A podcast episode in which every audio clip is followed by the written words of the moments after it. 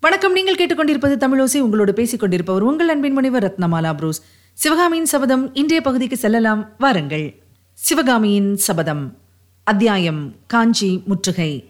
ரத்தியின் புன்னகை. மாமல்லரின் போலையில் ஒரு பகுதியை சிவகாமி நினைத்து நினைத்து ஆனந்தித்துக் கொண்டே வீடு நோக்கி நடந்தாள்.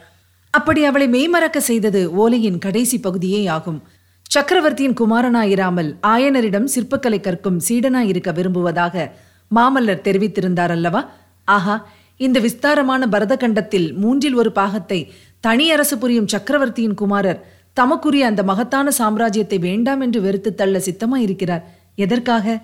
அரண்மனை மானியம் பெற்று ஜீவனம் செய்யும் ஆயன சிற்பியின் மகளுக்காக.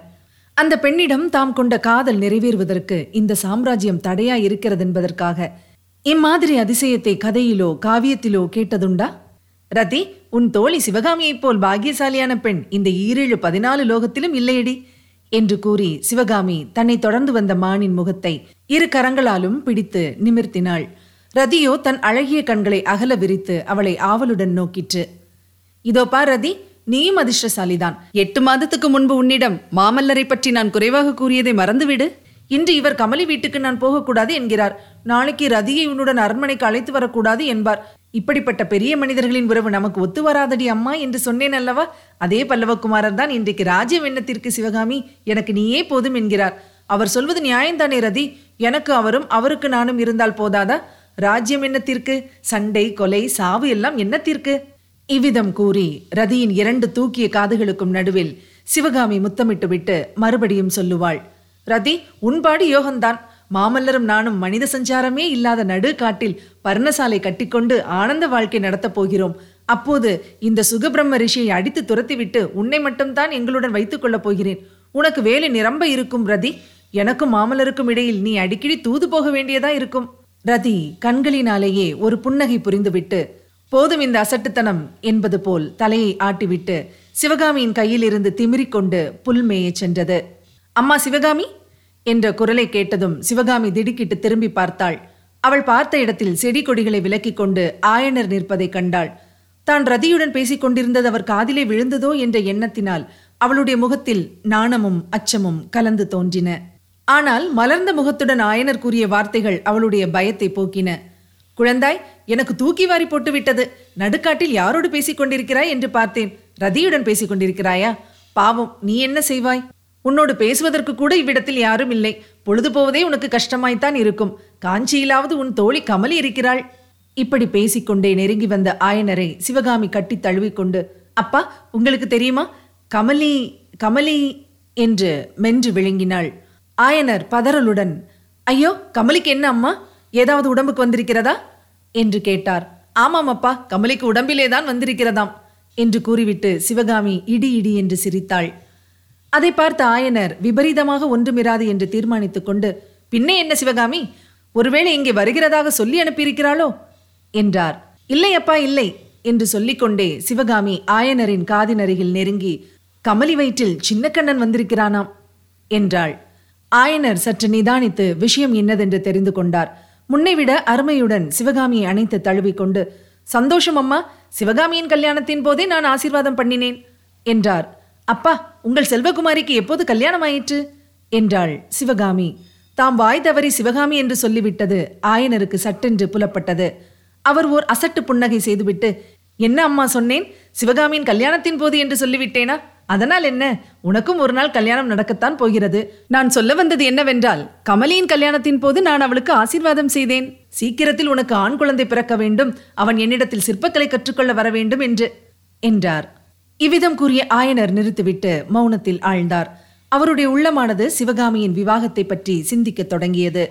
பரஞ்சோதிக்கு அவளை மனம் செய்விக்கலாம் என்று தாம் முன்னம் எண்ணியது நினைவு வந்தது. அவனோ இப்போது பெரிய போர் வீரனாகவும் கோட்டை தளபதியாகவும் ஆகியிருக்கிறான். கேவலம் ஒரு சிற்பியின் மகளை அவன் மணந்து கொள்ள இணங்குவானா? அப்பா என்ன யோசிக்கிறீர்கள்?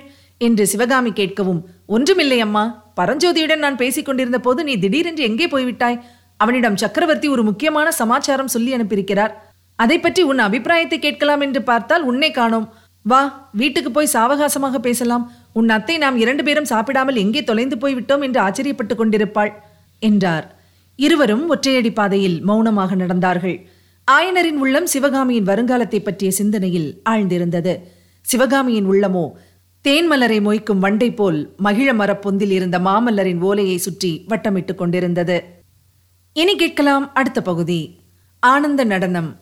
அப்பா நான் நடனமாடி வெகு காலம் ஆகிவிட்டதே இன்றைக்கு ஆடட்டுமா? என்று சிவகாமி கேட்டாள். இருவரும் வீட்டுக்கு சற்று தூரத்தில் ஒரு மரத்தடியில் கிடந்த கல்லின் மீது உட்கார்ந்திருந்தார்கள். பக்கத்து மரத்தடியிலே வர்ணம் அரைக்கும் கல்லுவங்களும் வர்ணம் காய்ச்சும் அடுப்புகளும் சட்டி பானைகளும் கிடந்தன. ஆயனர் சிறிது அதிசயத்துடன் சிவகாமியை உற்று நோக்கினார். இன்றைக்கு என்ன குழந்தாய்? உன் முகம் இவ்வளவு களையா இருக்கிறது என்று வினவினார். உடனே மறுமொழி சொல்ல முடியாமல் சிவகாமி சிறிது திகைத்துவிட்டு பிறகு கமலியை பற்றி கேள்விப்பட்டதிலிருந்து எனக்கு உற்சாகமாக இருக்கிறது அப்பா. காஞ்சிக்கு போய் கமலியை பார்த்துவிட்டு வரலாமா? என்றாள். உடனே தான் பிழை செய்து விட்டதை உணர்ந்து நாவை பற்களினால் கடித்துக்கொண்டு ஆமாம் அப்பா சக்கரவர்த்தி ஏதோ நமக்கு செய்தி அனுப்பியதாக சொன்னீர்களே அது என்ன? என்று கேட்டாள். எதிரி சைனியம் வடபெண்ணை ஆற்றை கடந்து விட்டதாம். காஞ்சியை நெருங்கி வந்து கொண்டிருக்கிறதாம். காஞ்சியை முற்றுகை போட்டாலும் போடுமாம். ஆகையால் ஒன்று நீங்கள் காஞ்சி நகருக்கு போய்விடுங்கள்.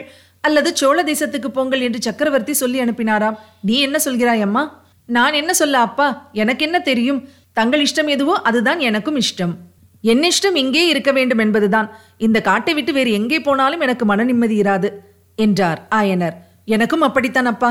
இங்கேயே நாம் இருந்து விடலாமே என்றாள் சிவகாமி. மாமல்லரின் ஓலையில் தாம் வந்து அவளை சந்திக்கும் வரையில் ஒன்றும் முடிவு செய்ய வேண்டாம் என்று எழுதியிருந்ததை நினைத்துக் கொண்டுதான் மேற்கண்ட விதம் சிவகாமி சொன்னாள். காஞ்சிக்கு போய் கமலியை பார்க்க வேண்டும் என்ற ஆசை ஒரு பக்கத்தில் அவளுக்கு அளவில்லாமல் இருந்தது. ஆனால் எட்டு மாதத்துக்கு முன்பு திருநாவுக்கரசரை பார்ப்பதற்காக காஞ்சிக்கு போய் திரும்பியதும் முதன் முதலாக மாமல்லர் தனக்கு எழுதிய ஓலையை நினைவுபடுத்திக் கொண்டாள். அரண்மனை நிலா மாடத்தில் முத்துப்பதித்த பட்டு விதானத்தின் கீழே தங்க கட்டிலின் மேல் விரித்த முல்லை மலர் படுக்கையிலே படுத்துறங்க வேண்டிய நீ என்னுடைய ரதசாரதியின் வீட்டில் தரையிலே விரித்த கோரைப்பாயில் படுத்துறங்கினாய் என்பதை எண்ணி எண்ணி என் மனம் புண்ணாகிறது. என்று பல்லவகுமாரர் எழுதியிருந்தார். இதிலே அவர் சிவகாமியிடம் கொண்டிருந்த காதலின் மேன்மையும் வெளியாயிற்று. கண்ணபிரான் வீட்டிலே வந்து சிவகாமி தங்குவதை அவர் அவ்வளவாக விரும்பவில்லை என்பதும் புலனாயிற்று. இதை பற்றி சிவகாமியின் உள்ளத்தில் ஒரு போராட்டம் நடந்தது. கமலியிடம் அவளுக்கு இருந்த நட்புணர்ச்சியும் பல்லவகுமாரரிடம் அவள் கொண்டிருந்த காதல் வெறியும் போராடின. முடிவிலே காதல்தான் வெற்றி பெற்றது. ஆஹா எத்தகைய பேதை நாம்? மகிதலம் போற்றும் மண்டலாதிபதியின் குமாரரிடம் காதல் கொள்ள துணிந்துவிட்டு அவருடைய கௌரவத்துக்கு பங்கம் விளையக்கூடிய காரியத்தை செய்தோமே என்று வருந்தி இனிமேல் பல்லவ குமாரரின் விருப்பம் தெரியாமல் காஞ்சிக்கே போவதில்லை என்று தீர்மானித்திருந்தாள். ஆகையினாலேதான் மேற்கண்டவாறு சொன்னாள். அதற்கு மறுமொழியாக ஆயனர் கவலை துணித்த குரலில் கூறினார் என்ன இருந்தாலும் மகேந்திர பல்லவர் தீர்க்கமான அறிவு படைத்தவர். அவருடைய கட்டளைக்கு மாறாக நடந்தால் ஏதாவது விபரீதம் வருமோ என்னவோ? யாரிடமாவது யோசனை கேட்கலாம் என்றால் அதற்கும் ஒருவரும் இல்லை. நாகநந்தி அடிகளாவது வரக்கூடாதோ? எட்டு மாதத்துக்கு முன்பு போனவர் இன்னும் வரவில்லை. பிக்ஷுவுக்கு என்ன நேர்ந்து விட்டதோ என்னவோ? ஆயனரின் மனசோர்வை கவனித்த சிவகாமி அவரை உற்சாகப்படுத்தும் பொருட்டு மறுபடியும் அப்பா நான் நடனமாடி வெகு காலம் ஆயிற்றே. இன்றைக்கு ஆடுகிறேன். பார்க்கிறீர்களா? என்றாள். சிவகாமியின் நாட்டியத்தை நானும் பார்க்கலாமா? என்று ஒரு குரல் கேட்டது. இரண்டு பேரும் ஏக காலத்தில் திரும்பி பார்த்தார்கள். சற்று தூரத்தில் நாகநந்தி அடிகள் நின்று கொண்டிருந்தார். புத்தம் சரணம் கச்சாமி. தர்மம் சரணம் கச்சாமி சங்கம் சரணம் கச்சாமி என்று நாகநந்தி கோஷித்து முடித்ததும் ஆயனர் அடிகளே வரவேணும் வரவேணும். நினைத்த இடத்தில் நினைத்த போது வந்து அருள் செய்கிறவர் கடவுள்தான் என்று பெரியோர் சொல்லுவார்கள். தாங்களும் கடவுள் மாதிரி வந்திருக்கிறீர்கள். உங்களை பற்றி இப்போதுதான் பேசிக் கொண்டிருந்தோம் என்றார். அப்படியா? இந்த காவி வஸ்திரதாரியை பற்றி நினைவு வைத்துக் கொண்டிருந்தீர்களா? சிவகாமியின் திருநாவினால் கூட நாகநந்தியின் பெயர் உச்சரிக்கப்பட்டதா? அவ்விதமானால் என்னுடைய பாக்கியந்தான் ஆயனரே உங்கள் குமாரியின் புகழ் தேசமெல்லாம் பரவியிருக்கும் அதிசயத்தை நான் என்னவென்று சொல்வேன்? திருவதிகைக்கும் தில்லைக்கும் போனேன் உறையூருக்கு போனேன் வஞ்சிக்கு போனேன் நாகைக்கும் போயிருந்தேன். இன்னும் தெற்கே மதுரை அம்பதிக்கும் கொர்க்கை துறைமுகத்துக்கும் சென்றிருந்தேன். எங்கே போனாலும் எனக்கு முன்னால் சிவகாமியின் புகழ் போயிருக்க கண்டேன். காஞ்சியிலிருந்து நான் வந்ததாக தெரிந்ததும் எல்லாரும் சிவகாமியின் பரதநாட்டிய கலையை பற்றியே கேட்டார்கள். புத்த பிக்ஷுகளும் ஜைன முனிவர்களும் கேட்டார்கள். உறையூரில் சோழ மன்னர் கேட்டார். நாகப்பட்டினத்திலே சீன தேசத்திலிருந்து வந்திருக்கும் சித்திரக்காரர்கள் கேட்டார்கள் ஆயனரே இப்பேற்பட்ட கலை செல்வியை புதல்வியாக பெற நீர் எவ்வளவோ பாக்கியம் செய்திருக்க வேண்டும். இவ்வாறு புத்த பிக்ஷு சொல்மாறி பொழிந்து வருகையில் ஆயனரும் சிவகாமியும் இடையில் பேச சக்தியற்றவர்களாக பிரமித்து நின்றார்கள். கடைசியில் நாகநந்தி ஓ மகா சிற்பியே சென்ற எட்டு மாதத்திற்குள் சிவகாமியின் நடனத் திறமை இன்னும் எவ்வளவோ வளர்ந்திருக்க வேண்டுமே? தென்னாடெல்லாம் புகழும் நடன ராணி நாட்டியத்தை பார்க்கும் பாக்கியம் இன்று எனக்கு கிட்டுமா? என்றார். நாகநந்தியின் விஷயத்தில் சிவகாமியின் மனப்பாங்கு கூட அவருடைய புகழ் உரைகளினால் ஓரளவு மாறிவிட்டது. எனவே ஆயனர் ஆடுகிறாயா அம்மா? என்று கேட்டதும் உடனே ஆகட்டுமப்பா என்றாள் சிவகாமி. மூவரும் வீட்டுக்கு சென்றதும் சிவகாமி ஒரு நொடியில் நடன உடை தரித்துக் கொண்டு நாட்டியத்துக்கு ஆயத்தமாக வந்து நின்றாள். அவளுடைய முகத்திலும் மேனி முழுவதிலுமே ஒரு புதிய ஆனந்த கிளர்ச்சி காணப்பட்டது. மாமல்லரின் காதல் கணிந்த மொழிகளும் அவளுடைய கலைச்சிறப்பை குறித்து நாகநந்தி கூறிய புகழுரைகளும் அத்தகைய கிளர்ச்சியை உண்டு பண்ணியிருந்தன. ஆயனர் போட்ட தாளத்துக்கு இசைய சிவகாமி நிறுத்தமாட ஆரம்பித்தாள். அதில் பாட்டு இல்லை பொருள் இல்லை உள்ள கருத்தை வெளியிடும் அபிநயம் ஒன்றும் இல்லை. ஒரே ஆனந்தமயமான ஆட்டம்தான். சிவகாமியின் ஒவ்வொரு அங்கத்திலும் ஒவ்வொரு அங்கத்தின் அசைவிலும் அந்த ஆனந்தம் பொங்கி வழிந்தது. ஆஹா அந்த ஆனந்த நடனத்திலே எத்தனை விதவிதமான நடைகள்! மத்த கஜத்தின் மகோன்னதமான நடை பஞ்ச கல்யாணி குதிரையின் ஷிங்கார நடை துள்ளி விளையாடும் மான்குட்டியின் நெஞ்சியெள்ளும் நடை வனம் வாழ் மயிலின் மணமோகன நடை அன்னபட்சியின் அற்புத அழகு வாய்ந்த நடை இவ்வளவு நடைகளையும் சிவகாமியின் ஆட்டத்திலே காணக்கூடியதாயிருந்தது. ஆட்டம் ஆரம்பித்து சிறிது நேரத்துக்கெல்லாம் சிவகாமி நடனமாடுவதாகவே தோன்றவில்லை. தன் செயல் என்பதையே இழந்து அவள் ஆனந்த வெள்ளத்தில் மிதந்து கொண்டிருப்பதாகவே தோன்றியது. ஆயனரும் தம்மை மறந்த கால எல்லையையெல்லாம் கடந்த காலாதீதமான மனநிலைக்கு போய்விட்டார். இனி கேட்கலாம் அடுத்த பகுதி. பயங்கொள்ளி பல்லவன். சிவகாமி நிறுத்தமாடிய போது சுய உணர்வுடன் இருந்தவர் ஒருவர் நல்ல வேளையாக அங்கே இருந்தார். அவர் பிக்ஷு நாகநந்திதான் என்று சொல்ல வேண்டியதில்லை. போதுமாயனரே ஆட்டத்தை நிறுத்துங்கள். இனிமேல் ஆடினால் சிவகாமியும் தாங்க மாட்டாள் உலகமும் தாங்காது என்ற நாகநந்தியின் வார்த்தைகளை கேட்டு ஆயனர் சுய பிரஜையை அடைந்து தாளம் போடுவதை நிறுத்த சிவகாமியும் ஆட்டத்தை நிறுத்தினாள். புத்த பிக்ஷு கூறினார் ஆயனரே நீர் எத்தகைய துரோகம் செய்து கொண்டிருக்கிறீர்? இப்படிப்பட்ட தெய்வீகமான கலையை இந்த நடுக்காட்டில் ஒழித்து வைத்துக் கொண்டிருக்கலாமா? உலோபி ஒருவன் தனக்கு கிடைத்த மதிப்பில்லாத ரத்தினத்தை பெட்டிக்குள்ளே பூட்டி வைத்திருப்பது போல அல்லவா இருக்கிறது நீர் செய்யும் காரியம்? தீபத்தை ஏற்றி நடுக்கூடத்தில் வைக்க வேண்டும். அப்படியின்றி மூலை முடுக்கிலே வைத்து துணியை போட்டு மூடினால் தீபம் அணைந்து போவதுடன் துணியும் அல்லவா எரிந்து போகும்? உலகம் பார்த்து பிரமிக்கும்படியான கலை செல்வம் உமது குமாரியிடம் இருக்கிறது. அதை பார்த்து ஆனந்திக்க உலகமும் காத்திருக்கிறது. நான் சொல்கிறதை சற்று செவி கொடுத்து கேளுங்கள். என்னுடன் கிளம்பி வாருங்கள். தில்லைப்பதிக்கு போவோம். அங்கே பரமசிவனுக்கு போட்டியாக பார்வதி ஆடியது போல் சிவகாமியும் ஆடட்டும். ஆனால் பார்வதியைப் போல் சிவகாமி நடனப் போட்டியில் தோற்க மாட்டாள். எடுத்த எடுப்பிலேயே நடராஜர் தோற்று போவார். அவருடைய தூக்கிய திருவடியை பூமியின் மேல் வைத்து இளைப்பாருவார் தில்லையிலிருந்து நாகைப்பட்டினத்துக்கு போகலாம். நாகைப்பட்டினத்திலே புத்த பிக்ஷுகளின் மகா சங்கம் கூட போகிறது. இந்த கூட்டத்துக்காக கன்னியாகுப்சத்திலிருந்தும் காசியிலிருந்தும் கையிலிருந்தும் கடல்களுக்கு அப்பால் உள்ள சாவகத்தீவிலிருந்தும் சீன தேசத்திலிருந்தும் பௌத்தர்கள் வருகிறார்கள். உலகத்தின் நாலா பக்கங்களிலிருந்தும் சிற்பக்கலைஞர்களும் இசைவல்லார்களும் நடன சாஸ்திர மேதைகளும் நாகப்பட்டினத்தில் கூடுகிறார்கள். அந்த மகா சங்கத்திலே உங்கள் புதல்வி நடனமாடட்டும். அவளுடைய புகழும் அவளை பெற்ற உம்முடைய புகழும் உலகமெல்லாம் பரவட்டும். நாகைப்பட்டினத்திலிருந்து உறையூருக்கு போவோம். உறையூர் சோழர்கள் இன்று தாழ்வடைந்து பல்லவர்களுக்கு கப்பம் செலுத்தும் சிற்றரசர்களாக இருக்கிறார்கள். இருந்தாலும் பூர்வீக பெருமை உடையவர்கள் கலைகளில் அபார பற்று உடையவர்கள் பார்த்திபன் என்னும் சோழ ராஜகுமாரன் அங்கே இருக்கிறான். சித்திரக்கலையில் தேர்ந்தவன். சிவகாமியின் நடனத்தை பார்த்தால் அவனுடைய ஆனந்தத்துக்கு அளவே இராது. பிறகு அங்கிருந்து கிளம்புவோம். சித்தர்வாசமலையின் சித்திர விசித்திரங்களை சிவகாமிக்கு காட்டிவிட்டு மதுரை மாநகருக்கு செல்வோம். அங்கே மாரவர்ம பாண்டியன் சமீபத்திலேதான் காலமாகி அவன் மகன் சடையவர்மன் பட்டத்துக்கு வந்திருக்கிறான். சடையவர்மன் மகா ரசிகன் ஆஹா! சடையவர்ம பாண்டியன் மட்டும் சிவகாமியின் நடனத்தை பார்த்து விட்டால் உங்களை இந்த ஆரண்ய வீட்டிலே இப்படி நிர்கதியாக விட்டிருப்பானா? மதுரை நகரிலுள்ள மாட மாளிகைக்குள்ளே மிக உன்னதமான மாளிகை எதுவோ அதிலே அல்லவா உங்கள் இருவரையும் வைத்து போற்றுவான். இவ்விதமாக நாகநந்தி பேசி வருகையில் ஆயனரும் சிவகாமியும் பாம்பாட்டியின் மகுட வாத்தியத்திலே மயங்கி படமெடுத்தாடும் சர்ப்பத்தைப் போல் அவருடைய மொழிகளை கேட்டு வந்தார்கள். கடைசியில் என்ன சொல்கிறீர்கள் ஆயனரே? என்று நாகநந்தி கூறி நிறுத்திய போது ஆயனருக்கு உண்மையில் இன்னது சொல்வதென்றே தோன்றவில்லை. அவருடைய மனத்தில் சக்கரவர்த்தியின் கட்டளைக்கும் நாகநந்தியின் யோசனைக்கும் வெகு பொருத்தமாயிருக்கிறதே என்ற எண்ணம் தோன்றிக் கொண்டிருந்தது.